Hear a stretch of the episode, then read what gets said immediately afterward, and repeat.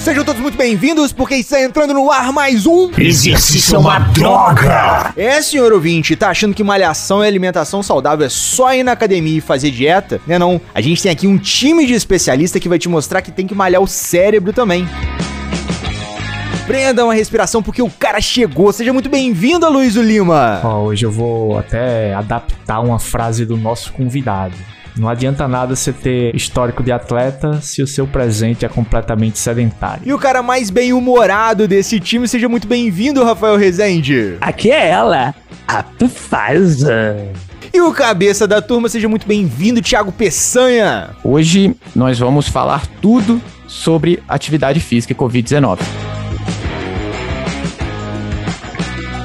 This production is supported by funding from the Physiological Society. Esse programa foi desenvolvido com o suporte da Physiological Society. E no programa de hoje temos aqui Bruno Gualano, ele que é professor associado do Departamento de Clínica Médica da Faculdade de Medicina da USP, é pesquisador do Laboratório de Avaliação e Condicionamento em Reumatologia e do Grupo de Pesquisa em Fisiologia Aplicada e Nutrição, um dos criadores do canal de divulgação científica Ciência em Forma e colunista da Folha de São Paulo. Seja muito bem-vindo, Bruno! Hoje a gente vai falar dos efeitos terapêuticos da atividade física. A atividade física é tratamento na Covid-19, mas não devemos cloroquinizá-la. E eu sou o Felipe do Carmo, aumente o som, porque tem muito conteúdo novo chegando para te mostrar pra que fazer exercício é uma droga.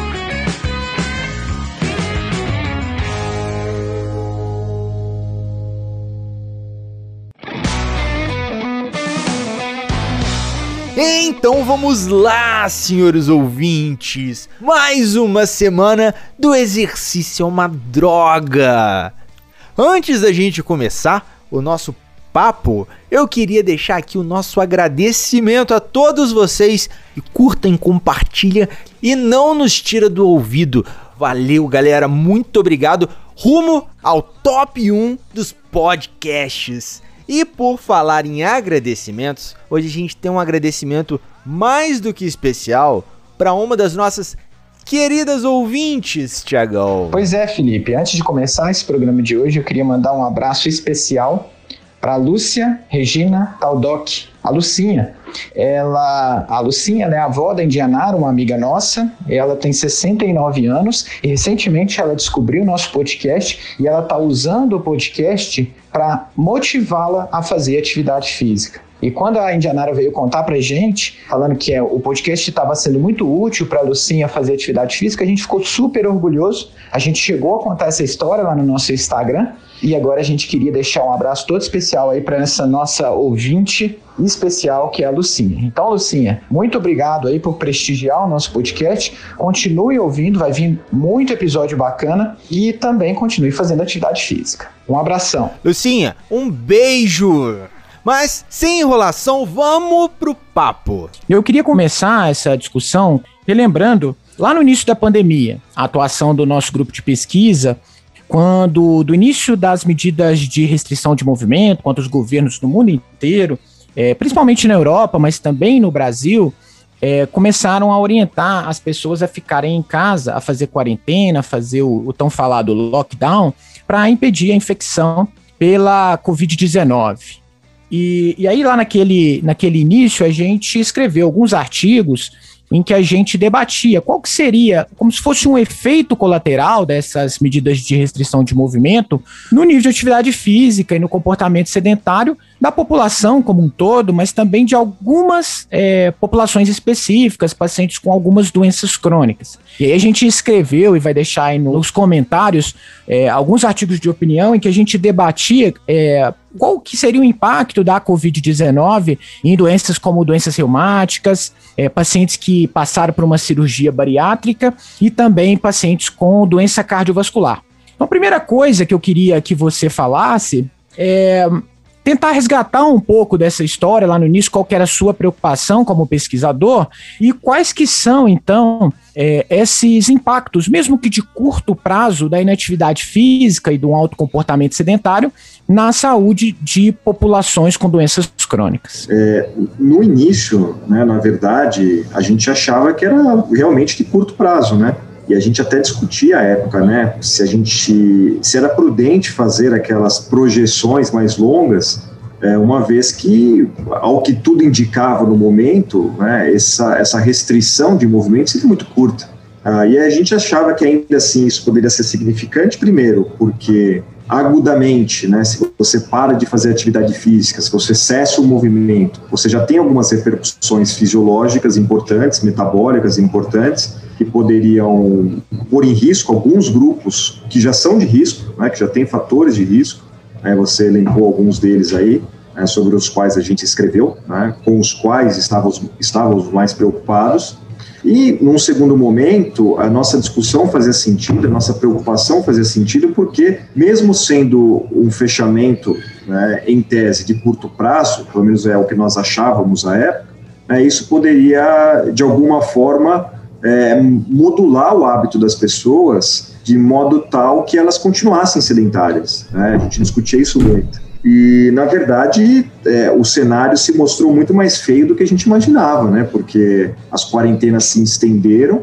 Né? Acho que, se não me engano, no seu artigo, né, Tiago, no artigo que você liderou como primeiro autor, é, a gente chegou a, a discutir, né, de uma maneira bastante superficial à época, porque era uma hipótese remota, que essas quarentenas continuassem para as populações de risco. Né? A gente chegou a, a comentar isso no artigo lá atrás. É, foi uma previsão meio mórbida que a gente fez e que se concretizou, porque a gente sabe que realmente hoje quem é, é possui, né, que faz parte do grupo de risco para a Covid mais grave, até hoje né, tem que tomar todos os cuidados. Todos nós temos, evidentemente, né, por uma questão de controle epidêmico, mas uh, em especial aqueles grupos de risco. Né. Às vezes eu acho que assim as pessoas não se lembram é, que de repente poucas semanas de inatividade física, poucas semanas que a gente fica mais sentado, já trazem malefícios, né? Perda de massa muscular, perda de força, piora de marcadores de, de saúde, como por exemplo, aumento do colesterol, pode aumentar a pressão arterial também, né? Tem estudos até que simulam isso, né? Deixam as pessoas deitadas por,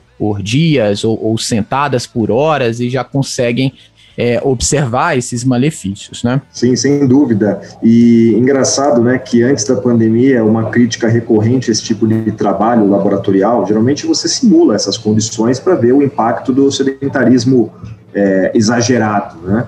Uhum. É, uma das críticas é que isso não guardava nenhum tipo de é, veracidade né, com o mundo real. Né? Assim, poxa, mas quando o cara vai ficar lá 12 horas na frente de uma tela? e aí veio a pandemia, né? Então a gente sabe quando isso pode acontecer. Acho que isso é uma beleza da ciência também, né? É uma, algo que a gente considerava descartável, sem aplicação no mundo real, sem a tal da validade ecológica, né? Como você fala, e de repente a gente nota que aquilo pode acontecer no dia seguinte, de repente numa situação pandêmica que pouca gente, mesmo a gente da área, vislumbrava, né?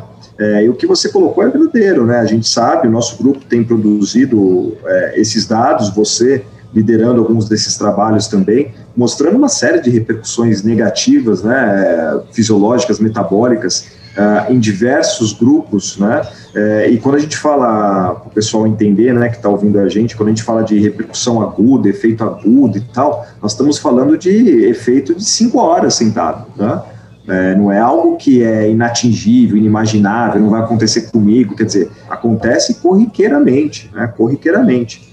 Tem um trabalho nosso que a gente está até hoje tentando publicar, foi um dos primeiros que a gente produziu durante a pandemia, é, com acelerometria, né, que a Ana Jéssica, uma, hoje pesquisadora né, em Colorado, a época fazia doutorado conosco no grupo de Fisiologia Aplicada e Nutrição, a gente tinha os dados de acelerometria dessas pacientes com artrite reumatoide, a gente sabe que é uma condição que está associada com doenças cardiovasculares. É, durante a pandemia, a gente conseguiu ir à casa dessas pacientes e coletar dados de acelerometria, o que nos deu uma condição ótima de entender o que acontecia com a atividade física dessas pacientes por uma avaliação objetiva, ou seja, por acelerometria. É um dos raríssimos estudos que tem na área sobre isso, porque é, o que nós temos hoje é transversal, nós não temos o pré-pandêmico, nós temos só o pós, né? Esse é um trabalho com um N pequenininho, mas que nos mostrou um dado muito interessante, que a, a, a atividade física moderada vigorosa caiu, como era de se imaginar, mas aumentou também o tempo de comportamento sedentário, tempo de tela, né, é, em especial o tempo sentado, né, o tempo prolongado. Então as pessoas começaram a quebrar menos o comportamento sedentário. Né? Então, claro, a tela é, ajudou muito a gente do ponto de vista tecnológico para diversas situações, mas por outro lado nos, nos, trouxe essa preocupação muito grande, porque aumentou o tempo prolongado sentado das pessoas, e esse tempo prolongado sentado está é, é, ligado diretamente com uma série de é, é, anomalias, com uma série de disfunções metabólicas e fisiológicas, como a gente falou. Ô Bruno, como que a gente faz então para remediar essa inatividade física que foi agravada, né, porque já existia, né, e foi agravada pela pandemia? Porque assim, existem hoje algumas é, alternativas, como home base, como a atividade física outdoor, você vê aí cidades como Paris, como Berlim, que estão colocando grana mesmo para melhorar o sistema público, de infraestrutura pública para passar com bicicleta e etc. É, como seria a forma de remediar mesmo esse processo é, acarretado pela pandemia? Então, Rafael, é, na verdade a gente tem que buscar novas formas, né? São barreiras novas que foram uh, trazidas pela pandemia, e ao mesmo tempo, uh, eu diria que, por um olhar otimista, uh, novos facilitadores foram postos também pela pandemia. Então, quando a gente olha, por exemplo, para o caso da Irlanda, a Irlanda se tornou mais fisicamente ativa, se tornou um país mais fisicamente ativo. Isso com o fechamento de centros de atividade física, centros esportivos, clubes, academias, etc. Então, o que aconteceu? Essas pessoas buscaram novas formas de realizarem exercícios e atividades gerais. Um exemplo que eu dou é a atividade de deslocamento, né? Infelizmente aqui no Brasil, o transporte público ah, foi um, um fator é, causador de muitos casos de Covid, né? É, é, enfim, por todos os motivos que nós sabemos, superlotação, aglomeração e tal, que já era assim antes, né? Então, as pessoas que têm a oportunidade de se deslocarem hoje em dia a pé ou de bicicleta para o trabalho, que é o meu caso especificamente, eu deixei o metrô de lado, comecei a vir a pé, né, eu acrescentei atividade na minha, na minha vida de uma maneira bastante substantiva. É, eu faço, por exemplo, sei lá, 7 quilômetros, 8 quilômetros por dia só de, só de deslocamento. Então, a minha atividade física de deslocamento cresceu bastante. Ao passo que a atividade física uh, estruturada, né, o exercício, o treinamento, por algum, por algum período, né, foi é, é, é, drasticamente reduzido também. Então, acho que é isso, é explorar o, os novos facilitadores de atividade física trazidos pela pandemia e tentar, de certa forma, mitigar as barreiras né, que foram colocadas também. Então, todas, todas aquelas, por exemplo, barreiras que impõem aglomeração, é, infelizmente a gente vai ter que encontrar outras formas, em especial nos lugares enclausurados, outras formas de de encontrar movimento. Né? É, o que eu não acho legal é esse discurso de que o fechamento de um ou outro setor ou de, da imposição de uma ou outra barreira sirva como muleta para a gente não fazer atividade física. Né? Eu acho que a gente é mais criativo do que isso, ainda mais os profissionais da área, né, para pensar em estratégia. Você falou uma que é o treinamento feito em casa. Né? Se não dá para fazer num lugar enclausurado com um monte de gente, de repente dá para fazer em casa e a gente vai sobreviver assim por quanto tempo for necessário.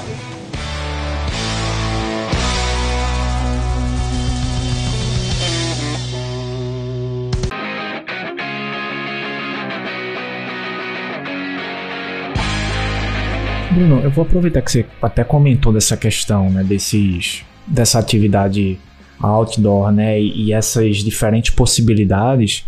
E aí eu vou falar uma, uma, fazer uma pergunta aqui polêmica, né? E recentemente, agora talvez até menos, mas há alguns meses tem se discutido, ou vinha se discutido, sendo discutido muito a questão da academia, né? Ser um ambiente seguro para fazer exercício, né? Então teve uma resistência muito grande com o fechamento das academias e aí muitas pessoas comentando da, da de que fazer é, exercício, o fato de você fechar as academias, você aumentaria a, a inatividade física da população, né? E talvez a, a, a academia ela teria uma relação com esse aumento da inatividade física, né?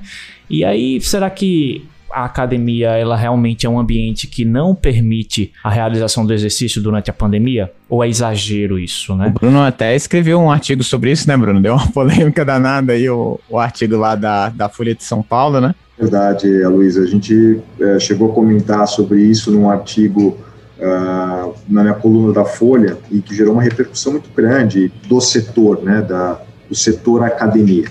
E assim, eu acho que é um caso muito ilustrativo, a gente vai olhar isso lá para frente e a gente vai entender um pouquinho com esse exemplo que a gente pensa do que foi a pandemia do Brasil, né? São muitos interesses econômicos que foram confrontados, interesses poderosos, né? Criou-se essa pseudo divergência entre economia e saúde, né? Isso fomentou esse debate, né? É, é, acalorado e, é, no meu ponto de vista, sem grandes fundamentos, né, que a gente precisa escolher entre economia e saúde.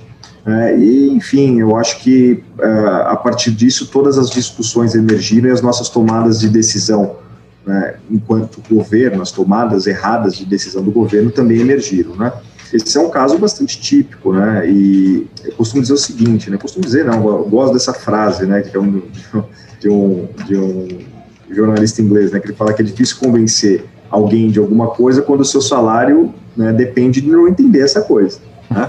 ah, então é claro, a gente esperava a reação do pessoal que trabalhava na academia. Esse pessoal é, quer ver a morte do outro, quer ver o mal do outro. Não, né? O indivíduo está desassistido no meio de uma pandemia. Então a gente entende todas essas questões.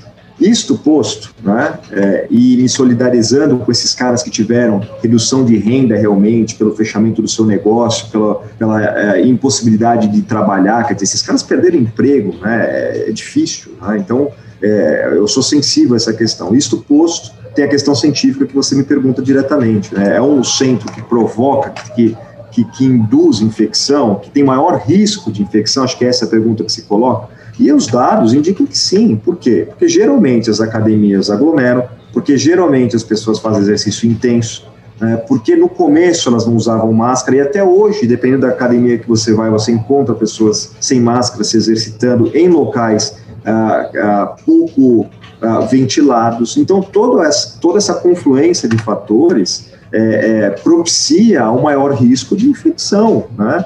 E infecção em massa, né? Você pode ter um surto realmente, né? E isso já foi relatado na literatura também, né? Quando a gente olha para a ciência, aí não dá para se discutir. Uma coisa é você defender seu setor, uma coisa é você defender adequações, outra coisa é você brigar com a ciência. Né? Então a gente sabe que no meio de uma pandemia de vírus respiratório, né, você aglomerar numa academia não é uma boa ideia, evidentemente. É, é, é óbvio você preferir loca locais abertos. Foi simplesmente isso que eu disse. E assim, eu fui um pouquinho mais além para dizer que não faz sentido você dizer que o fechamento da academia explica a inatividade de uma nação inteira, né, por uma simples questão matemática. 5% da população tem acesso a uma academia, aí os outros 95%, como é que você explica tudo isso? Então, é, acho que esses pontos precisam ser analisados de uma maneira muito lógica, muito sensata, para a gente chegar à conclusão de que sim, a academia impõe um risco durante uma pandemia de vírus respiratório, como é a Covid, né? requer cuidados, requer adequações, né? não são todas que estão tomando esses cuidados, as maiores provavelmente sim, tá? mas o indivíduo que decide ir à academia, e mesmo agora que as academias estão abertas, o indivíduo tem que estar ciente que o risco dele é maior nesse lugar do que num lugar aberto e sem aglomeração, isso é fato.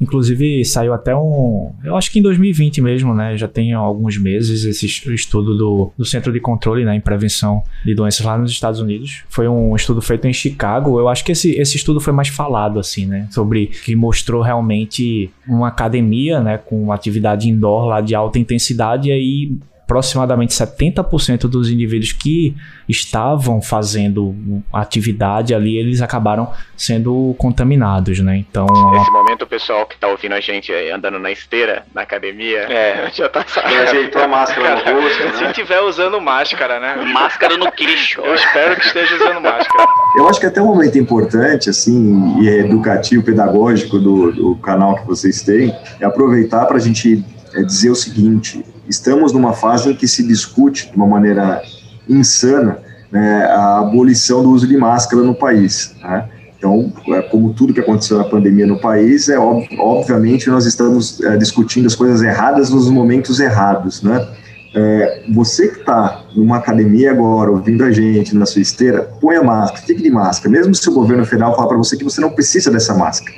Tá? Então, o que se discute é ser obrigatório, não é questão de ser obrigatório, tá? não vou nem entrar nesse mérito, se tem que ser obrigatório, se não tem que ser obrigatório, mas é prudente que você use a máscara, porque a máscara é uma excelente proteção contra a infecção, tá? E dizer que não tem evidência disso, né, como é, altas autoridades, inclusive do Ministério Público, é, é, já o fizeram, né, é uma irresponsabilidade, porque os estudos mostram com bastante clareza, com bastante clareza, que a máscara protege contra contágio, tá? Em especial no ambiente propício à infecção, como é a academia. O Bruno, e não piora o desempenho, né, Bruno? É assim, os estudos que a gente tem visto aí mostram que essas máscaras de uso comum, como as máscaras de pano, máscaras cirúrgicas, são seguras durante o exercício, não não pioram o desempenho, né? Mesmo a N95 se piora é uma coisa assim é, desprezível frente à proteção que ela traz, né?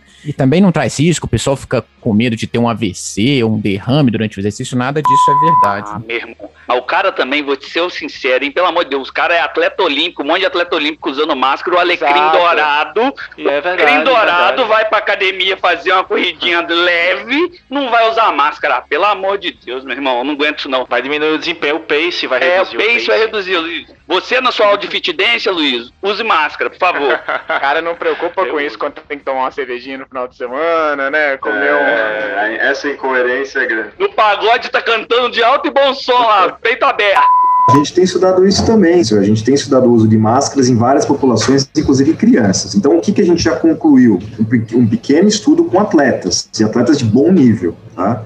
É, atletas ah, envolvidos em provas de atletismo, e a gente viu, em parceria com o pessoal da Universidade Federal do Rio Grande do Norte, a gente viu esse trabalho está em pré-print, depois eu passo para vocês divulgarem também, é, a gente viu que esses atletas, como o Thiago destacou, eles não perdem desempenho de potência, tá? Eles não perdem desempenho de potência. Embora eles considerem a máscara um, um saco, basicamente isso, porque Sim, atrapalha, é, é, modifica o tipo de treinamento. Então a percepção subjetiva de esforço do cara vai lá para cima e fala, pô, tô cansando mais. Tá? O desempenho dele não cai, mas ele acha que ele está cansando mais. E a questão afetiva, né, quer dizer, como ele se sente com o uso da máscara, ele se sente pior. Tá? Então, é agradável fazer exercício de máscara? Eu jogo futebol de máscara, tá? É, e eu jogo squash de máscara, tá? Atrapalha é seu desempenho? So, não, so... meu desempenho já é muito ruim para ser atrapalhado, entendeu?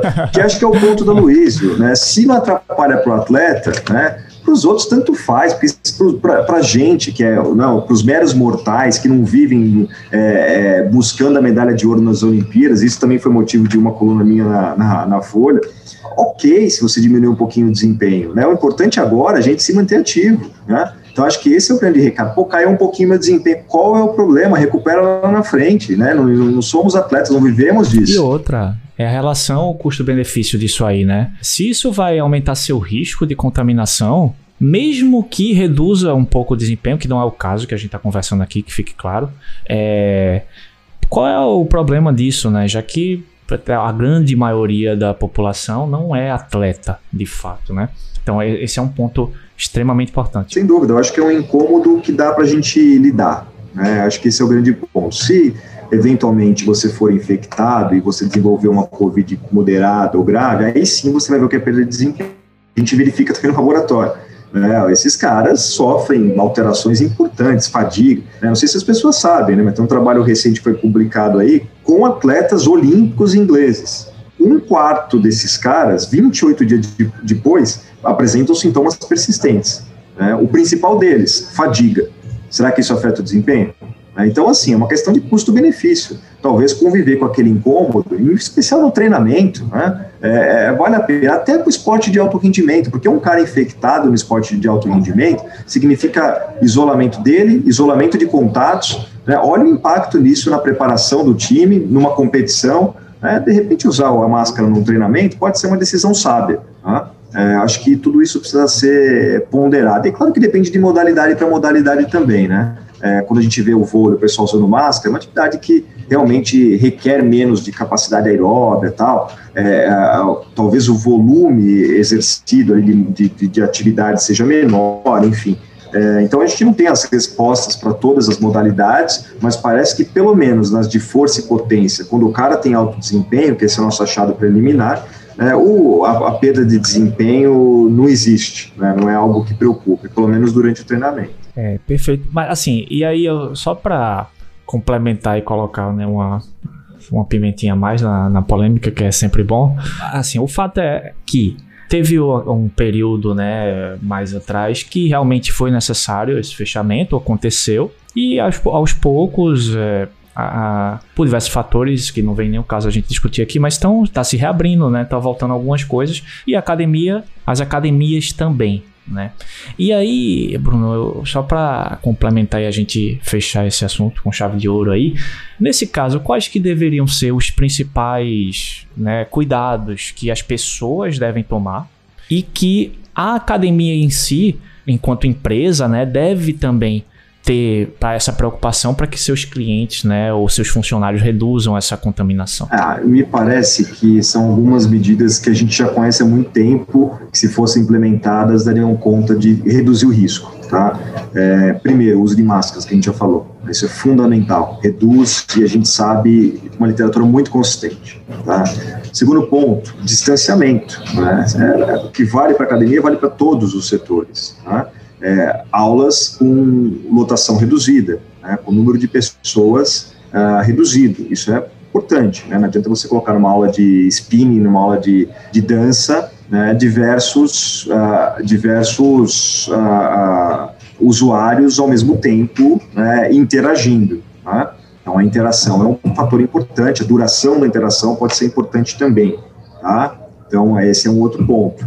Uh, álcool gel, né, que eu acho que é uma coisa fácil de se implementar também, né, é, e basicamente são essas as medidas. E, evidentemente, ventilação, né, as academias que conseguem ou depurar, né, é, trabalhar com depuradores de ar, é o que exige um investimento, a gente sabe que ninguém anda muito bem das pernas por aí, ou com espaços arejados, preferencialmente com ventilação natural e tal, pode ser uma boa. Então, o pessoal que tem lá, sei lá, a sua seu box de crossfit, se preferir fazer um treino na rua, é melhor do que fazer esse treino com aglomeração dentro do espaço, dentro do box. Então, são medidas pequenas que são uh, possíveis de serem tomadas e mitigam o risco de fato. Perfeito.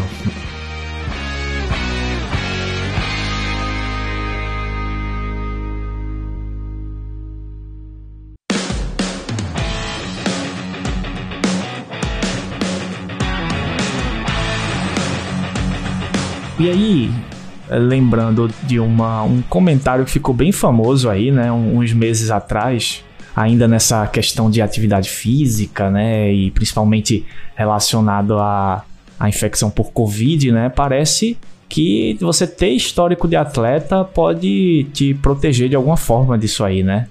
E aí isso ficou bem, bem conhecido, foi bastante discutido, né? É, como que a literatura olha esse aspecto? Como é, que foi que evoluiu né, em termos de conhecimento do início, talvez, da pandemia e o que a gente sabe agora? É, esse, esse é mais um tipo de, de conhecimento, é mais um tipo de conhecimento, de, de discussão que ficou bastante politizada pela fala do, do presidente da República, né, que é, descontextualiza qualquer tipo de evidência científica distorce dados né, para fazer o seu ponto, né, quando diz que o histórico do atleta torna isso uma gripezinha para todo mundo. Né? E é de uma falta de empatia muito grande, né, porque não é todo mundo que tem um histórico de atleta, e todo o resto que não tem. Né? Todos os 99,9% da população que não tem o histórico de atleta. Incluindo ele, né? Incluindo o próprio, né? Incluindo o próprio. Então, assim, é, é eu, costumo encerrar, quando eu vou falar cientificamente disso, eu costumo encerrar logo essa discussão, né, dizendo que existe um princípio do treinamento que todo mundo que é da nossa área, que estudou, sabe, né, que é o princípio da reversibilidade, né, ou seja, quando você deixa de treinar, você perde as suas adaptações ao treinamento. Né? É o que a gente chama de destreinamento. Né? Você treina, adapta. Você destreina, você perde a adaptação. Né? Isso vale para o sistema imune também, né? evidentemente. Né? Então, assim, o que a gente pode discutir agora com base científica é se praticar regularmente atividade física te protege contra infecção. Aí a gente tem uma discussão científica. Bruno, desculpa te, te interromper, eu tava, eu tava lendo a sua coluna lá da Folha, aí tem uma frase que me chamou a atenção e é, é muito nesse sentido, assim, não adianta você ter uma, a confiança no seu histórico de atleta se você tem um presente sedentário. é mais ou menos isso aí que você tá falando, né? É, exatamente, o presente é mais importante, né? É, eu acho que isso que precisa ser salientado. A mensagem que é passada é distorcida, né?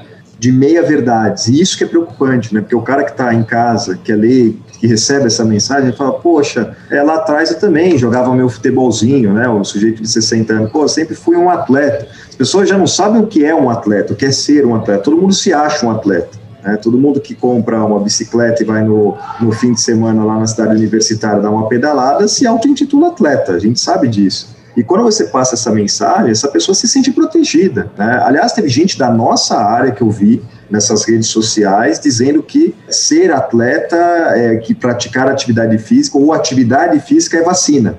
É, isso é um absurdo, gente. Né? O que a mensagem que, que é transmitida é que você, se é vacina, eu posso treinar e não tomar a vacina. Né? Essa é a mesma coisa. Então, essas mensagens pseudocientíficas, tá? que se assemelham muito a fake news, elas são muito impactantes no controle da pandemia, né? Então é bom a gente desfazer realmente essas, esses desenganos aí que, que, que, rolam por aí. Né? Geralmente, se vem da boca do presidente, a gente já tem um certo filtro para dizer que é fake news, né? Mas é, é, bom a gente cientificamente derrubando ponto a ponto né, essas, essas mensagens deslocadas né, da realidade.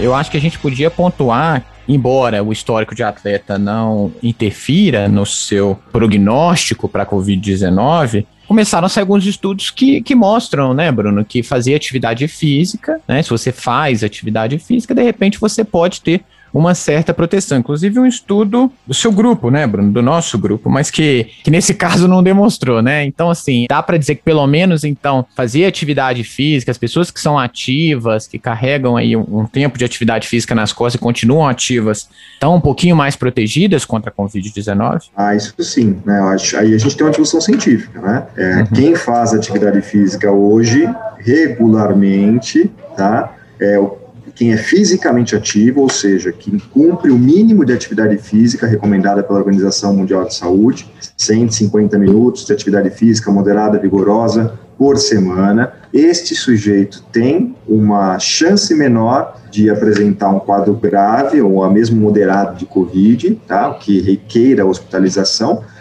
e de morrer de Covid-19. Tá? Então, cada vez mais os estudos epidemiológicos apontam nessa direção. O nosso é um dado que foge um pouquinho essa regra, mas por algumas questões específicas que a gente pode discutir também. É, então, o nosso dado, né, que o Tiago falou é, para vocês, é um trabalho que foi publicado recentemente, é um dado que a gente colheu com pacientes gravíssimos, críticos, que foram internados aqui no tal do Covidário, do Hospital das Clínicas, da Faculdade de Medicina. É, então, a gente tinha uma corte, né, um grupo desses pacientes, cerca de 200 pacientes, críticos com doenças crônicas, que vieram para esse hospital, um hospital terciário, ou seja, que atende condições complexas, não é qualquer paciente que passa aqui com uma gripezinha que é recebido, né, esse paciente vai para atenção primária, o que vem para cá é o paciente grave, com situações, com condições complexas de saúde, então, para vocês terem uma ideia, 85% da nossa amostra era composta por obesos e por pacientes com sobrepeso, a maioria com hipertensão, muitos com diabetes do tipo 2, pacientes com doença renal crônica, etc. Para estes pacientes, fazer mais atividade física ou menos atividade física não impactava em nenhum desfecho clínico. O nosso principal aqui, o nosso desfecho primário, era auto-hospitalar. Então, não teve efeito, não teve associação da prática regular de atividade física com nenhum tipo de desfecho. Eu costumo fazer a seguinte analogia: né? é, praticar atividade física contra a Covid é como atravessar na faixa de pedestre. Né? Quando você atravessa na faixa de pedestre, a sua chance de ser atropelado é menor, a gente sabe disso.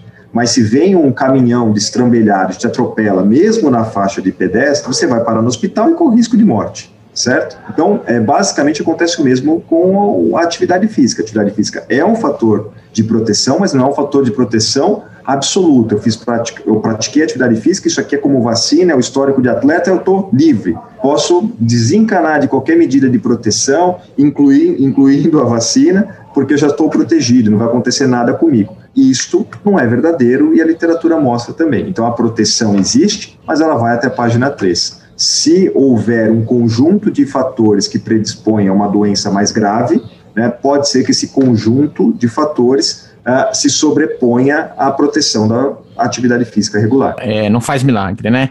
É, talvez, se a gente tem alguma coisa que é muito eficaz para impedir a contaminação pela Covid e também a gravidade né, da infecção são as vacinas. Né? Então, é coisa aí de, um, de uns oito, nove meses atrás, o Brasil começou né, a campanha de vacinação contra a Covid-19. É, hoje em dia a gente já tem aí pelo menos 30% da população, em alguns estados mais, outros menos, que tomavam, que tomaram as duas doses, né? Será então que eu tomei a vacina e eu sou fisicamente ativo, então colocando atividade física com a vacina, eu consigo ter uma proteção maior? Queria responder essa pergunta antes de existir pandemia, na verdade, né? É, foi sempre uma coisa que a gente tentou fazer, porque, como você sabe, né, Tiago, a gente trabalha aqui na reumatologia, né, a nossa disciplina aqui na Faculdade de Medicina, e a gente trabalha com pacientes que são imunocomprometidos imunossuprimidos, né, ou seja, que têm algumas deficiências no sistema imune. E por conta disso, esses pacientes classicamente respondem mal à vacinação. Tá? É, e não é para vacina de Covid, isso é para qualquer tipo de vacina. Né? Então, uma linha muito forte de pesquisa aqui é a vacinação desses, desses pacientes, porque para qualquer tipo de, de vírus e para qualquer tipo de campanha vacinal, é uma população que preocupa. Né? E o pessoal aqui da Faculdade de Medicina, em especial a professora Luísa Bonfá e uma série de colaboradores, uh, eles uh, produzem muito nessa linha, são conhecidos no mundo inteiro, né, em campanhas de vacinação, em avaliação, uh, especialmente desses pacientes imunocomprometidos.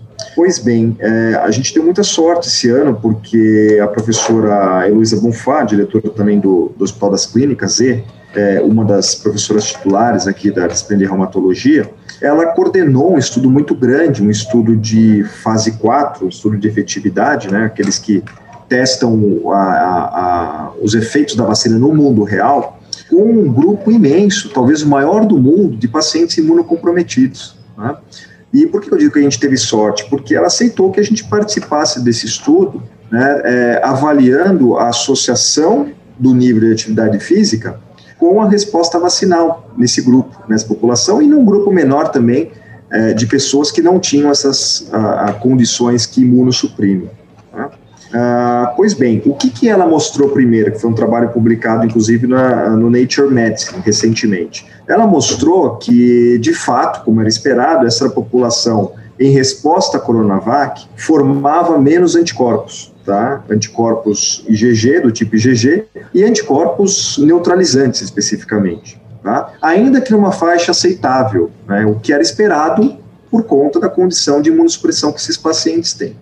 Em seguida, o que, que nós fizemos? Nós conseguimos é, avaliar, e aqui mérito do nosso grupo aqui que é, fez um esforço hercúleo para ir atrás de todos esses é, mais de mil pacientes, né? É, e conseguiu contato com a, imensa maioria deles para passar um questionário de atividade física. Então a gente perguntava quanto que eles faziam atividade física de deslocamento, é, atividade física doméstica, atividade física de lazer, atividade física no trabalho. Tá? E a gente uh, uh, separava esses pacientes em ativos e inativos. E basicamente o que a gente encontrou, depois a gente aprofunda nos dados, a gente encontrou que aqueles que eram fisicamente ativos tinham uma chance aumentada de apresentar uma resposta vacinal, ou seja, uh, aumento né, de, de anticorpos contra o coronavírus maior do que os inativos. Né? Então foi o primeiro achado nesse sentido no contexto da Covid-19, no contexto de uma vacina contra a Covid-19. Muito bacana, Bruno. Então, assim, mostrando que a atividade física ela tem também um papel aí durante a pandemia, né? Um papel importante, né? É só a gente tomar cuidado com o discurso, né? Um discurso que não invalide as medidas de restrição, as medidas de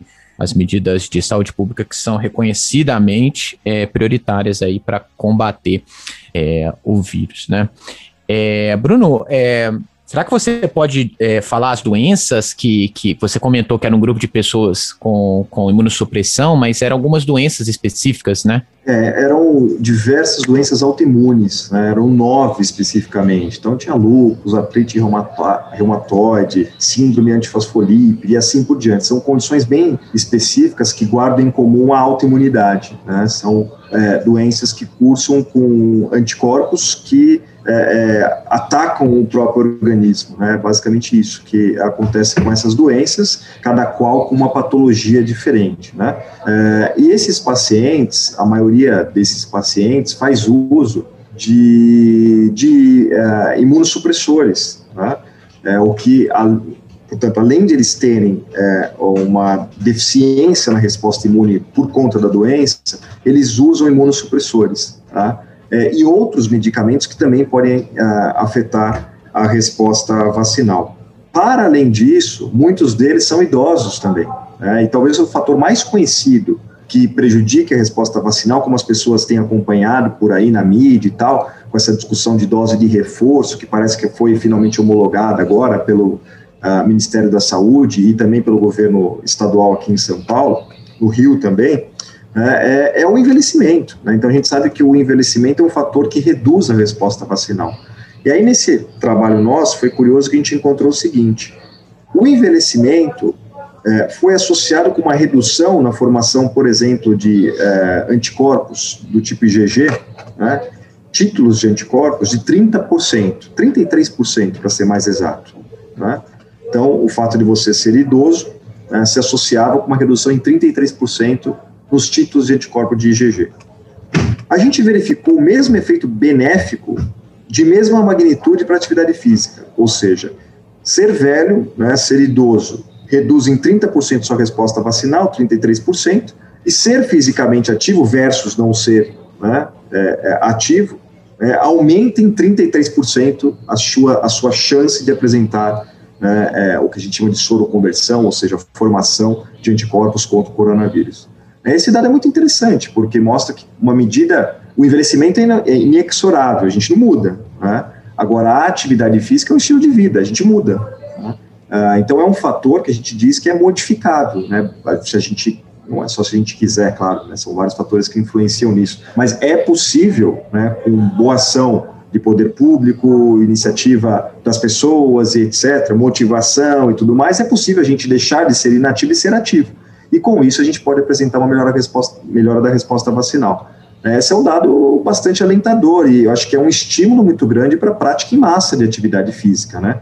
É, não há descrição de nenhum outro tipo de é, medida, de estratégia que seja capaz de promover um ganho tão grande de resposta vacinal como né, é, houve agora demonstrado com a atividade física. Você falou que isso acontece muito com esses grupos, né?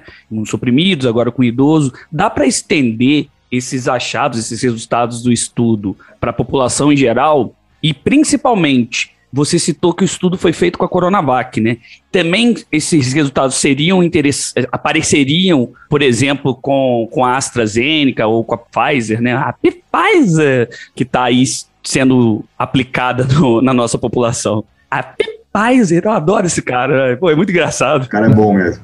Então, nesse trabalho, a gente tinha esse grupo enorme de pacientes com doenças né, imunocomprometedoras, não sei se é o termo correto, imunossupressoras, né, é, cerca de 900 e poucos. E nós tínhamos também um grupo menor né, de é, pessoas que não tinham essas condições, tá, que faziam parte de uma espécie de grupo controle. Né.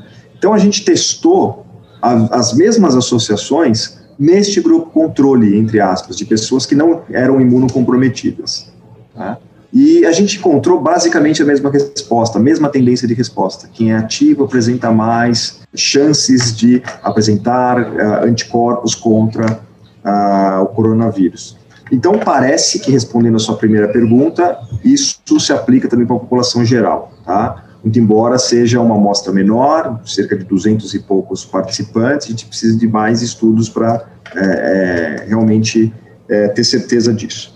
A sua segunda pergunta é mais difícil de a gente responder, porque, como eu disse, esse é o primeiro trabalho né, no contexto de uma vacina contra, corona, contra a A Covid foi a Coronavac, né? A gente não escolheu, foi a possibilidade que se apresentou para a gente. E, mas se eu tivesse que apostar, né, tivesse dois reais aqui no bolso e tivesse que apostar em alguma, alguma coisa, eu diria que é muito provável que essa resposta se repita, porque a base biológica para isso é, é, se mantém. Né? Quem faz atividade física regularmente né, tende a apresentar uh, uma, um menor índice inflamatório sistêmico, tende a apresentar menores níveis de cortisol, que é um hormônio de estresse relacionado com uma pior resposta imune, tem uma resposta de defesa imune melhor, menor risco de infecção e por aí vai. E isso se reflete numa melhora, melhora da resposta vacinal também, e a gente sabe da literatura que isso, que esse dado de melhor resposta vacinal com atividade física também é observado, uh, por exemplo, para vacinas contra a influenza. Né? Tem estudos que mostram isso até de maneira mais controlada que o nosso, ou seja, com um ensaio clínico controlado, randomizado, o sujeito treina, o outro grupo não treina, quem treina apresenta uma resposta melhor, olha que bacana. Nós não chegamos nesse nível de evidência ainda para vacinas contra a Covid, é tudo muito recente. Estamos ensaiando para isso. Vamos ver se a gente consegue. Dar mais uma outra sorte na vida aqui, né? É, estamos tentando.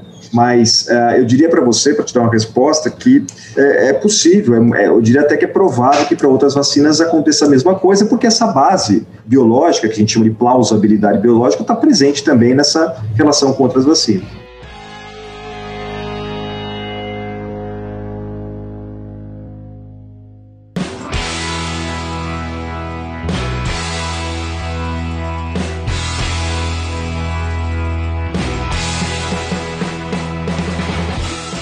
Bruno, vamos falar um pouco das sequelas da Covid, né? Porque é o que vai começar a ser o tema mais é, em voga a partir de agora. A gente conversou com o professor Pedro Halal é, no episódio 3, ele chegou a comentar que é, a prática de atividade física seria importante na reabilitação dessas pessoas com, com a Covid, que tiveram Covid, e vem surgindo alguns, alguns estudos aí já falando na, na questão da pós-Covid, né, das sequelas pós-Covid ou da Covid longa. Qual é a sua visão sobre é, realmente a necessidade da atividade física para esse paciente com sequelas de Covid, né, com a Covid de longa duração? Então, faz todo sentido, né? Se a gente for pensar, é, se a gente for pensar em outras condições, né, nas quais a atividade física exerce um efeito terapêutico, é, se a gente for pensar também nas sequelas que estão sendo observadas, nos, nos sintomas persistentes e tudo mais, é, a Covid é, é, é, nova, mas essas condições persistentes não são. Né? Então a gente sabe como trata a fadiga, a gente sabe como trata atrofia muscular, a gente sabe como trata dispneia e assim por diante. Então a gente está emprestando conhecimento né, que existe já na fisiologia do exercício clínico né, e a gente está aplicando isso no contexto da Covid ou do long COVID, para saber o que acontece. Né? Os nossos resultados até agora são animadores, ainda que muito preliminares. Né? Tem um trabalho liderado aqui pelo professor Hamilton, uh, trabalho de doutorado do Igor, né? que já tem um case que a gente tentou emplacar aí, está tá em revisão agora, é um relato de caso, em que a gente trabalha com uma paciente crítica, né, que ficou na UTI por muito tempo, que apresentou uma série de sequelas, foi entubada, né, quase veio a óbito, saiu né, e a gente treinou essa paciente. As melhoras são impressionantes. Né, é difícil, claro, estudo de caso, né, a gente não tem uma comparação com o grupo controle e tudo mais, isso está sendo feito agora, né, mas é difícil é, de se imaginar que essa paciente apresentaria ganhos tão substanciais de capacidade física, de melhora de sintomas persistentes, né, de qualidade de vida, de bem-estar, uh, pelo simples curso natural da recuperação da doença. Tá? Então, é um, é um indicativo promissor de que a atividade física pode ter um efeito protetor realmente. Até mesmo porque foi muita gente acometida com isso. Estava vendo um estudo que na Inglaterra, aproximadamente 13%, já tem estudos falando de 15%, até 20% de pessoas que tiveram isso, né? Que tiveram essa, essas sequelas. Então, é, é uma atividade muito importante você estabelecer um, um manejo do exercício físico para melhora. E nesse sentido eu tenho uma segunda pergunta. A gente já sabe qual é os tipos de trabalho que a gente vai ter que fazer. Então a gente já sabe como tratar fadiga, como tratar perda de massa magra, como você mesmo citou. É, já tem alguma coisa falando do, do mecanismo fisiopatológico que apresenta esse processo da Covid de longa duração? Principal motivo? Já existe alguma coisa nesse sentido? Ou ainda estão procurando saber? Ah, é tudo muito recente, né? É, e depende muito do de qual é esse sintoma persistente, né? Alguns pacientes fazem miocardite, né? A gente sabe, por exemplo, que existe tal da tempestade inflamatória por Covid e tal, isso pode afetar o coração. A gente sabe que tem um infiltrado direto de vírus, pode haver um infiltrado de vírus no coração, ah, dado inclusive aqui do Hospital das Clínicas, né, do pessoal da patologia. É, então, são mecanismos que são descritos né, especificamente para cada órgão que tentam elucidar isso. Né? É, isto dito, né, a gente sabe também os mecanismos pelos quais o exercício físico exerce efeitos terapêuticos. Né? É, muito provavelmente, se o exercício ajudar, por exemplo, na recuperação de perda de massa muscular, que a gente observa nesses pacientes mais críticos também, é, publicamos recentemente dados sobre um estudo sobre isso, é, a gente é, consegue imaginar o, como que isso aconteceria. Basicamente pelos mesmos mecanismos hipertróficos que é, são descritos em diversas outras condições, né, na, no envelhecimento, no, na, na caquexia, enfim. É, isso a gente já conhece, né? Então a gente espera que passe pelos mesmos mecanismos fisiológicos. Essa base que a gente tem é muito importante, né? Porque consegue ditar a forma que a gente vai trabalhar. Se o indivíduo perde massa muscular, evidentemente que a gente tem que trabalhar com um programa de treinamento físico que tem um componente de força muito grande. A capacidade aeróbica é muito deteriorada. Né? Nós temos crianças aqui no nosso, no nosso grupo que tem uma capacidade aeróbia, um VO2 máximo compatível de pacientes com, com insuficiência cardíaca congênita. Né? Então, são dados muito preocupantes. Função endotelial, a mesma coisa. O Thiago está participando desses estudos também. Pacientes que desenvolvem, né, crianças que desenvolvem COVID e, na sequência, desenvolvem aquela outra síndrome que é ligada à COVID, temporalmente ligada à COVID, que é a síndrome inflamatória multissistêmica. Né? Então, a gente está aprendendo a lidar com, com todas essas condições. E quando a gente lida com condições complexas como essa, a primeira coisa que a gente tenta mostrar é a segurança da atividade física então a gente faz um screening muito grande em colaboração com a equipe, com a equipe médica. Não tem como trabalhar com esse paciente sem ter né, um, um, bom clínico geral, um médico cardiologista, eventualmente, que faça a, a, a, o clearance desse paciente, fala, olha, ele pode fazer atividade física de uma maneira segura, não tem nenhuma arritmia, não tem nenhuma condição que é, é, seja um fator de proscrição da atividade física, e aí a gente entra com a nossa ferramenta. Né? quando a gente entra com atividade física, é o que todo mundo sabe fazer em qualquer academia. Os nossos treinos aqui, pô, os treinos da USP como são, vocês deviam divulgar mais tal. Os nossos treinos são menos sofisticados, eu diria, do que a gente vê aí por aí nas academias. São treinos básicos para grandes grupamentos musculares, os de força, né, com com artefatos simples, quando a gente está aqui no LACRE, né, no nosso laboratório de fisiologia aqui no HC, é com equipamentos como pezinho, anilha, barra, alguns equipamentos, nada de muito sofisticado. E quando está em casa, é peso do corpo, é utensílio doméstico, é saco de arroz, feijão, né, exercício com flexão de braço, é isso. Isso que vai aumentar a força. Exercício aeróbio é a mesma coisa, é atividade física que aumente o dispêndio energético, que seja realizado numa intensidade suficiente para realizar, é, adaptar o aparelho cardiorrespiratório do sujeito. Né? Então, não tem grandes novidades, nós vamos fazer mais do que a gente já via fazendo em outras condições, e nós vamos,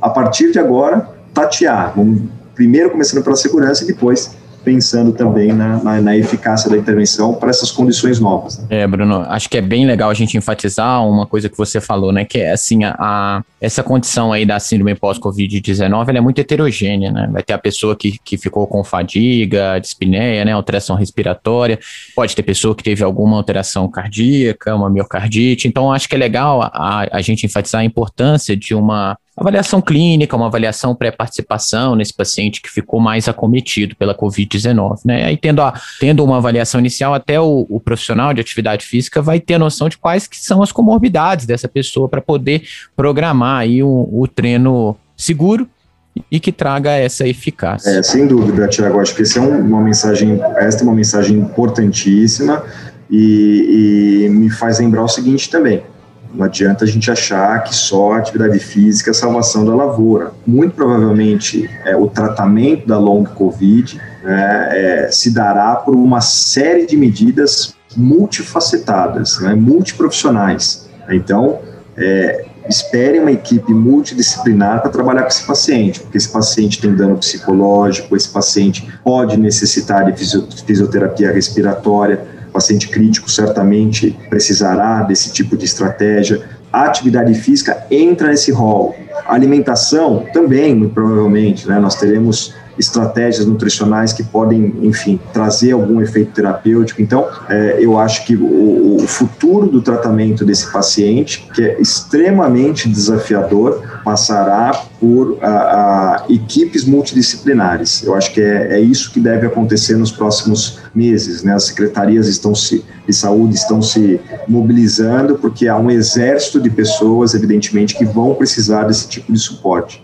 Tanto suporte de atenção primária, que você consegue falar para o indivíduo fazer em casa e, e sugerir para o sujeito é, é, medidas que, que, que levem alguma, tragam algum efeito terapêutico para uma recuperação mais rápida, um quadro mais brando, né, de longo Covid, e também em situações complexas, né, que o sujeito vai precisar realmente de um treinamento personalizado, fisioterapia respiratória, uso de medicamentos específicos para tratamento de condições que emergiram com a doença, né? Então o desafio que se impõe agora para o nosso sistema de saúde vai ser realmente muito pesado. Né? O que põe em xeque essa história que, que, a gente ouve por aí, né? Nós, ninguém comemora os curados da Covid, né? É, quem são os curados da Covid, né? Quantos desses que receberam alta voltam ao hospital e eventualmente vêm a óbito, né? Tem números para isso, né? Nos Estados Unidos foi mais, foi mais de 40% mais de 40% de pacientes internados em UTI voltam nos próximos três meses, três ou quatro meses, me lembro exatamente, né, e acabam vindo a óbito. Né? Então a gente tem que tomar muito cuidado para sair comemorando por aí é, é, curados pela Covid. Né? A gente vai enfrentar realmente um exército de pessoas que vai precisar de, de dos nossos cuidados.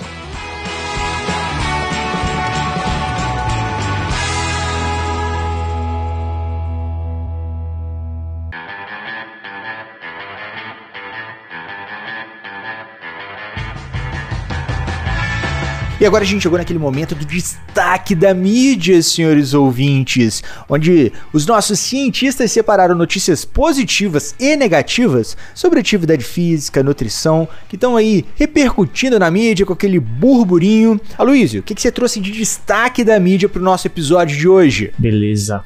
Caros ouvintes, é, a gente vai, vai falar aqui numa, numa notícia né, que saiu no jornal.usp br, né, sobre um estudo muito, muito legal que desenvolvido pelo professor Bruno também, que está aqui com a gente, né? Então foi é, um, um estudo que mostrou a incidência do Covid, né, na, no futebol paulista.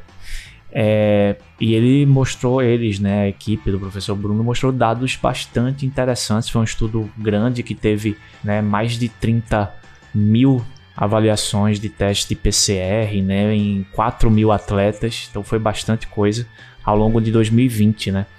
É, e o interessante, não, não custa reforçar que esse trabalho ele recebeu um destaque realmente grande da mídia, né, até é, você comentou dele no Sport TV, né, em outros locais também. Então foi um estudo muito legal e que trouxe alguns dados bem relevantes aí. Se pudesse comentar um pouco mais dele. Sim, Luiz. Bom, esse estudo que a gente fez foi uma parceria que a gente é, é, firmou com a Federação Paulista de Futebol. E a gente teve acesso ao banco de dados do laboratório que era comissionado pela Federação Paulista de Futebol para a gente analisar os casos de Covid, né, casos confirmados por PCR. De todos os clubes é, paulistas que disputavam os campeonatos daquele semestre. Né? Então a gente teve acesso a futebol de diversas divisões até o profissional né, sub-17, sub-21, uh, feminino, masculino, quer dizer, foi uma, uma base bastante rica de dados. Né? E o que, que a gente fez? A gente avaliou o número de casos, basicamente, né, que é a nossa taxa de infecção, em atletas e no staff, porque os, o, o, pessoal de apoio, que a gente chamou de staff, é, dirigentes, é, é, massagistas, pessoal da equipe técnica, equipe médica, esse pessoal também testava, né? E o que chamou atenção, na verdade, o desenho é simples, como eu contei, é uma análise de banco de dados, o que chamou atenção foi o número em si, né? Não foi o nosso estudo, foi, foi o dado, né? É, a taxa de infecção foi altíssima, foi muito maior do que aquela que era demonstrada em diversas ligas que foram fechadas por conta da Covid em determinado momento e depois reabriram. Né? Então, quando a gente olha, por exemplo, para a Bundesliga, na, na Alemanha, né, é, a taxa de infecção durante a competição foi zero, o que mostra um sucesso dos protocolos de segurança. É, e quando a gente olha a taxa de infecção é, aqui nessas, nesses campeonatos e ligas ah, paulistas, a gente nota que a taxa de infecção foi de praticamente 12%. Nós estamos falando de 501 casos só entre jogadores de, de futebol. Tá? Então, realmente, foram números uh, vultosos que nós observamos, né, e isso chamou atenção. É, especial lá fora, né? Porque para a gente aqui, a gente já sabia como é que se dava o controle pífio da pandemia no Brasil. Então, o que aconteceu com o futebol é basicamente o que aconteceu com qualquer outro setor, o que aconteceu com a comunidade. Nós não tivemos controle comunidade, né, comunitário da transmissão de Covid. E isso se refletia no futebol é, a ponto de que, uma dessas colunas polêmicas que eu escrevi também para a Folha, eu falei, olha, ou o futebol fecha, né, ou o futebol se isola. Né? Afora isso, vai continuar essa onda de contágios. Né? Nós tínhamos clubes ali que tinham mais de 20 infecções né, num período de duas semanas. Surtos terríveis, coisa que a gente não observava em nenhuma outra liga. Né? O pessoal da federação ficou bravo comigo e tal. Né? É, agora, não adianta, eu só olhei para o dado, é um estudo observacional, não tem intervenção, né? nem a intervenção para eles ficarem bravos existia. Né? A intervenção é da natureza, a gente observa e a gente conta o dado. Tava lá Exatamente, o dado, você só fez essa planilha tá aí para né? quem tiver acesso, né? e todo mundo que olhar vai encontrar a mesma coisa. Tá? É, e o que está ali nos conta o seguinte: numa situação de não controle de transmissão comunitária, como esta que a gente vive, que a gente viveu na pandemia de Covid-19, ao longo de toda a pandemia de Covid-19, diga-se, né, é, não há segurança, não há protocolo que garanta abertura com segurança de nenhum setor. Né? O que eu estou falando aqui, por isso que eu falei, não tem algo de muito novo. Lá fora eles se espantavam. Nossa, como é que esses números apareceram? Simples, descontrole né, da, é, comunitário da transmissão. Né?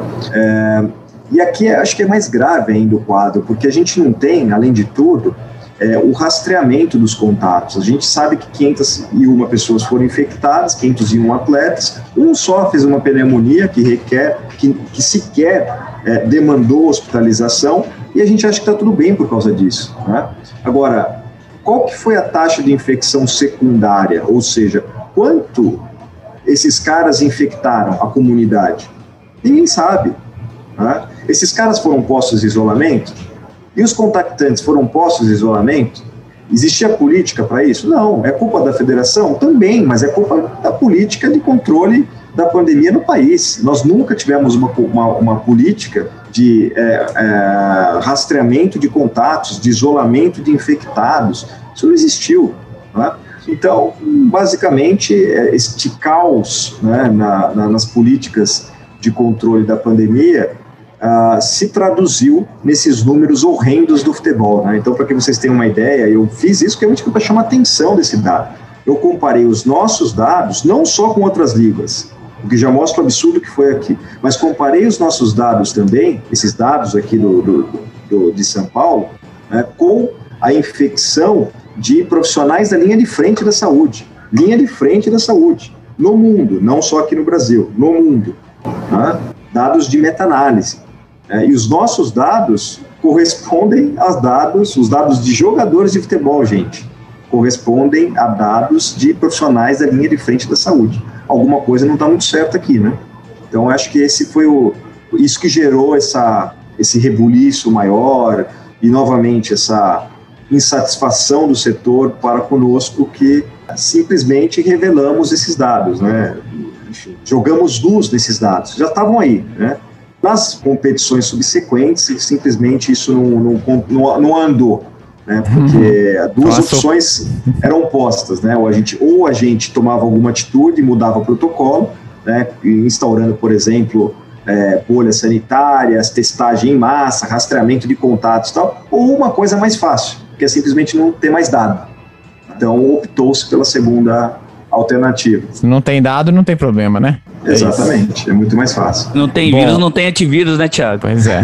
e temos também aquele momento fake news, né? Onde o Thiagão trouxe aí uma fake news, aquele troféu abacaxi do destaque da mídia. O que, que você trouxe pra gente, Thiagão? No momento fake news, o que eu quero trazer é a questão da vitamina D. Então a gente sabe que a vitamina D, ela tem sido aí reportada como uma das medicações, suplementos, enfim, envolvidos aí no tão falado kit Covid, né? Que é outra besteira aí que a gente teve que debater muito ao longo dessa pandemia, né? Mas eu quero trazer a discussão da vitamina D, por, primeiro porque as pessoas fazem uso de, de vitamina D também de maneira indiscriminada para diversas aplicações e, e, durante a Covid-19 também é, teve-se essa noção de que a suplementação de vitamina D, e eu sei de gente da família que começou a suplementar com vitamina D, seria também outra coisa que protegeria contra a Covid-19, né? E aí o que eu quero te perguntar, Bruno, é se isso é verdade ou se isso é fake. Então, Tiago, na verdade é muito difícil. Uh, o que acontece com as fake news, na verdade, é que algumas podem não ser, né, mas elas são todas colocadas como fake news porque as pessoas se adiantam né, à, à ciência, basicamente. Né? Nós testamos essa hipótese. A hipótese que a vitamina D pode ter alguma resposta no sistema imune é, é uma hipótese é, factível, uma hipótese viável. Né? Nós testamos não como tratamento precoce, né, ou seja, de maneira profilática ou logo no início dos sintomas. Nós testamos pacientes que vieram para o Hospital das Clínicas, né, é, é, já com condições complexas, em média 10 dias depois do diagnóstico da doença, então eles internaram já uma condição muito mais complicada, e aí entramos com um protocolo com uma alta quantidade de vitamina D num grupo, e um outro grupo randomizado recebia placebo. Então, o que, nós observamos nesse nosso estudo? Eu estou contando esse estudo, não é só porque é nosso, porque é o maior que se tem hoje, até hoje, né, sobre o tema. Tá? Uh, esse estudo mostrou que a suplementação de vitamina D aumentava as concentrações de vitamina D ativa no sangue, tá? o que era algo, né, que era uma situação é, é, era uma prerrogativa importante para a gente imaginar qualquer tipo de benefício, então isso acontecia, muito bom, mas isso não garantia nenhuma alteração clínica no paciente, no quadro clínico, no desfecho da doença. Então, quem tinha que morrer, morria a despeito da vitamina D, quem tinha que ter alta hospitalar, tinha alta a respeito da vitamina D. Então, foi um trabalho é, com amostra ainda que reduzida, né, o que a gente conseguiu à época eram 200 pacientes tá, nessa condição, 100 em cada braço, mais ou menos, né, de estudo placebo ou suplementação de vitamina D, e é uma evidência de um estudo controlado, randomizado, que mostra que a suplementação não tem esse papel terapêutico. E a suplementação terapêutica, preventiva, né, e o tratamento precoce com vitamina D? Não temos essa informação. Né? Então, hoje, prescrever vitamina D achando que você vai ter algum benefício, sem sequer medir vitamina D, né, para saber se você tem uma deficiência de vitamina D, é, é, uma atitude que não condiz com o que a gente tem na ciência. Né? É, não tem nenhuma evidência que corrobore esse tipo de conduta né, terapêutica, né? nenhuma evidência de qualidade, pelo menos. E a gente precisa lembrar o seguinte, falando de concentração de vitamina D no sangue, em especial, em especial na população brasileira, né, é, a gente tem uma concentração mais elevada. A gente viu isso no nosso estudo. Né? A quantidade de pessoas com uma concentração de vita, vitamina D muito baixinha, ou seja, com uma deficiência séria de vitamina D, né, era muito pequena. Especificamente no nosso estudo, 30. Tá? E nós fizemos uma subanálise, essa subanálise ainda não foi publicada, do efeito da suplementação nesse grupinho, que tinha deficiência severa de vitamina D. e ainda assim nós encontramos diferenças estatisticamente significantes que pudessem nos dar respaldo para adotar a suplementação como uma conduta terapêutica nesses casos. Tá? Então é isso. É, a ciência é mais lenta do que a velocidade dessas pessoas têm de criarem condutas. Eu entendo que existe uma necessidade de buscar alguma condição terapêutica, tá? mas ah, a gente não pode fazer isso à revelia da ciência, né? ao atropelo da ciência. É, nós temos as nossas condições preventivas, né, que todo mundo sabe de cor nessa altura do campeonato. E a gente discutiu várias delas aqui hoje. Né? Então, infelizmente, muitas pessoas uh, decidem virar as costas para essas uh, medidas preventivas e apostarem em outras que não têm respaldo nenhum. Né? eu acho que isso foi é, realmente é, a tônica dessa pandemia no Brasil. Né? Infelizmente, é difícil é, a, gente, é, a gente teve que lidar com isso o tempo todo. Né? E talvez isso reflita um pouquinho o, gra o, grau de ignorância científica da nossa população, o que a gente tem culpa também, né? Vocês menos, né? E eu também, porque a gente também tem canal de comunicação científica e tudo mais, a gente está tentando levar alguma coisa. Né? Mas acho que falta realmente um pouquinho da nossa parte, né? É, tudo isso que aconteceu, essa tragédia que aconteceu, a gente tem a nossa parcela de contribuição também. Nós não conseguimos fazer chegar às pessoas ciência de qualidade, né, que, que, que, falasse com as pessoas, né, que fizesse sentido para as pessoas. Então, acho que essa é, é uma reflexão que vai ficar para nós todos aqui cientistas também da, daqui para frente. Legal, Bruno. Só dizendo que esse artigo foi publicado no JAMA, né, que é uma revista científica com R maiúsculo, né, na verdade é muito muito conhecida e celebrada aí mundo afora, né? Então assim um orgulho para a gente também de ter é, artigos de pessoas tão próximas da gente nessa revista e que a gente vai colocar aí na descrição do episódio o artigo. Excelente. E claro que não poderia faltar aquele momento consulta free do ouvinte que o ouvinte manda aquela pergunta via direct ou via Telegram e os nossos especialistas respondem. O que, que os nossos ouvintes mandaram essa semana, Rafael? A gente tem a pergunta dessa semana da Lufiba. Professor Bruno, tenho recebido alunos com asma, miocardite, taquicardia e algum grau de saturação. Nesse sentido, tenho tentado trabalhar adotando eles como se tivessem algum tipo de cardiopatia, adotando treinos para indivíduos cardiopatas e tenho percebido bons resultados. Tendo esse meu raciocínio, ele está correto, eu posso melhorá-lo ou ele está equivocado em abordar com esses alunos com sequela pós-Covid esse tipo de abordagem terapêutica, um exercício? Eu acabei de responder aqui né, no podcast, na nossa conversa, que é o que eu faço também no laboratório, nas nossas condições experimentais, né? É, é, o nosso ponto de partida, é o único norte que nós temos. O que eu posso sugerir é o seguinte: é, para aqueles pacientes que apresentarem condições, sintomas mais graves né, no pós-Covid, que procure um médico e encaminhe para um, uma avaliação médica para que possa fazer uma avaliação pré-participação e você fique mais seguro para prescrever um exercício uh, uh, de uma maneira mais uh, segura e eficaz, na verdade, né? Então, é, tá dentro do que eu tinha discutido com vocês, né? É, é buscar a interação médica, né? E buscar a, a equipe multidisciplinar para a gente ter uma conduta um pouquinho mais, uh, mais segura para a gente também, né? Para a gente saber que de repente o indivíduo é, é só o que ele reporta, o sintoma persistente, né? E às vezes no exame que a gente faz aqui, a gente detecta muita coisa, né? A gente detecta arritmia, a gente detecta a hipertensão, coisas que né, no, na prática do profissional de educação física dificilmente é, é, são condições que vão aparecer para você. A gente fica muito no, no nível da anamnese, tá? Então uma avaliação um pouquinho mais profunda, né, por um médico, especialista, um clínico, é, às vezes é uma medida prudente, tá? Mas no mais, eu acho que é esse o caminho realmente. Trabalhar por analogia do que a gente já conhece. Excelente.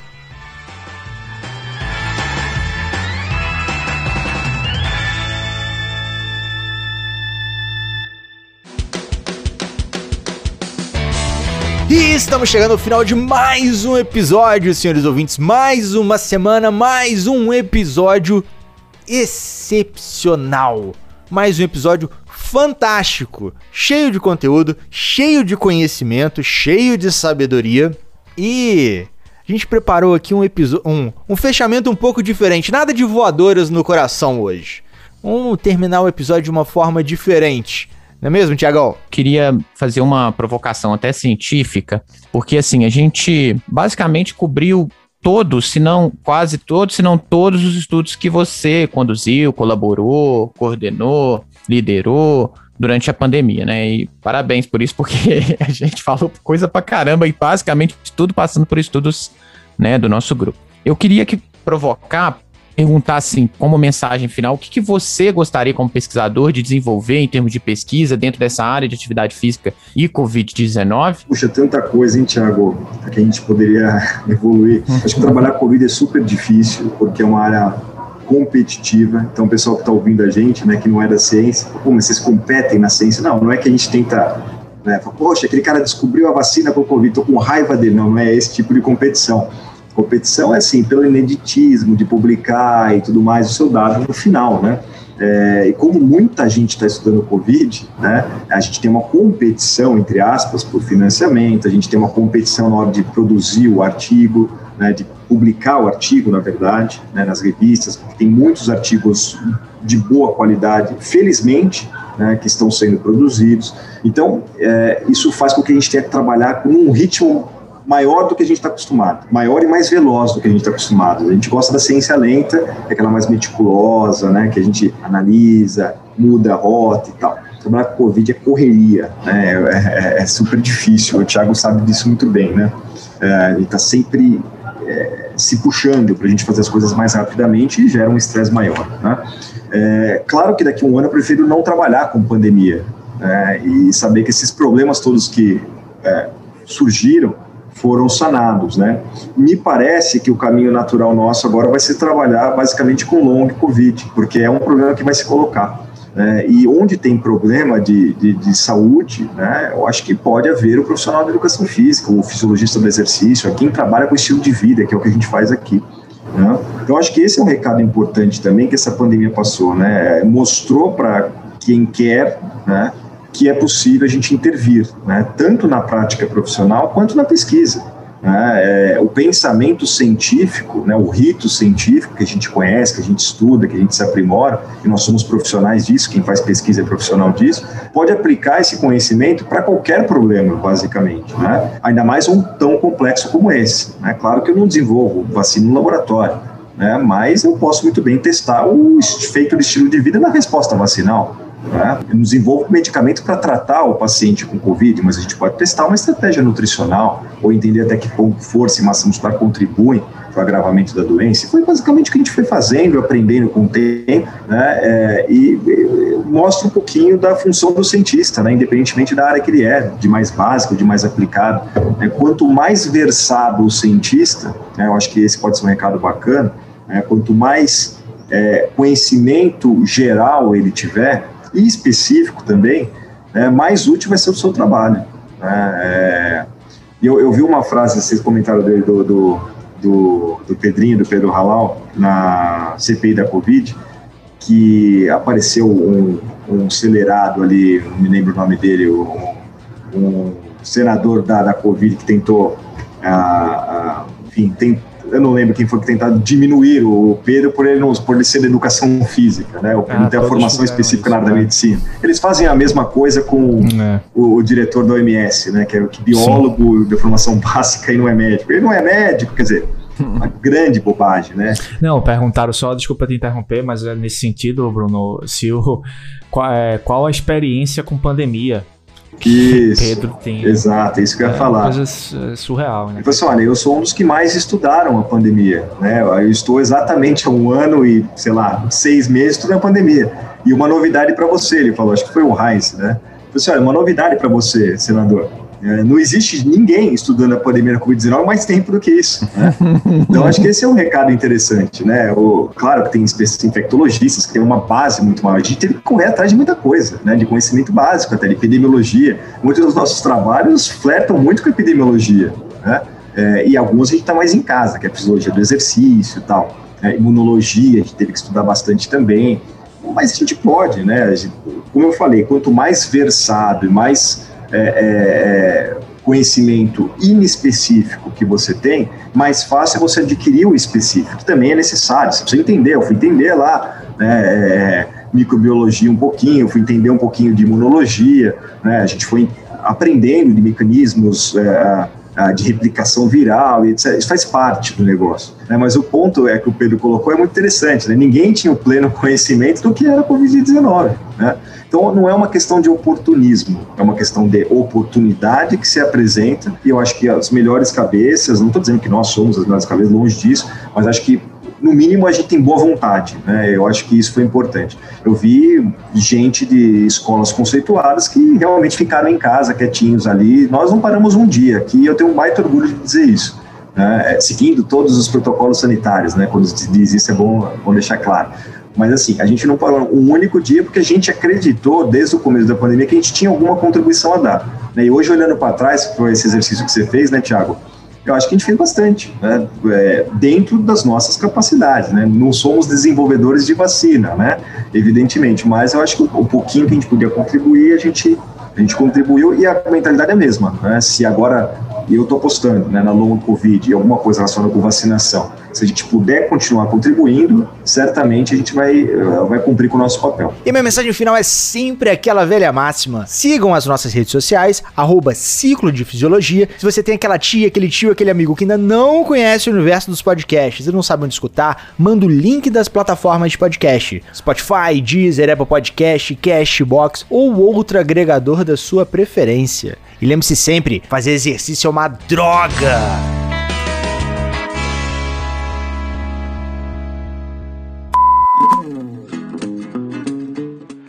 Nosso querido Rafael Andrade não soltou nenhuma pérola no decorrer do episódio, não tem momento off no final do episódio, senhores ouvintes. Pois é, infelizmente. Mas compartilha esse episódio. Vai lá, aperta o play e compartilha. Aquele abraço. Agradeçam, viu? Ai, meu Deus do céu.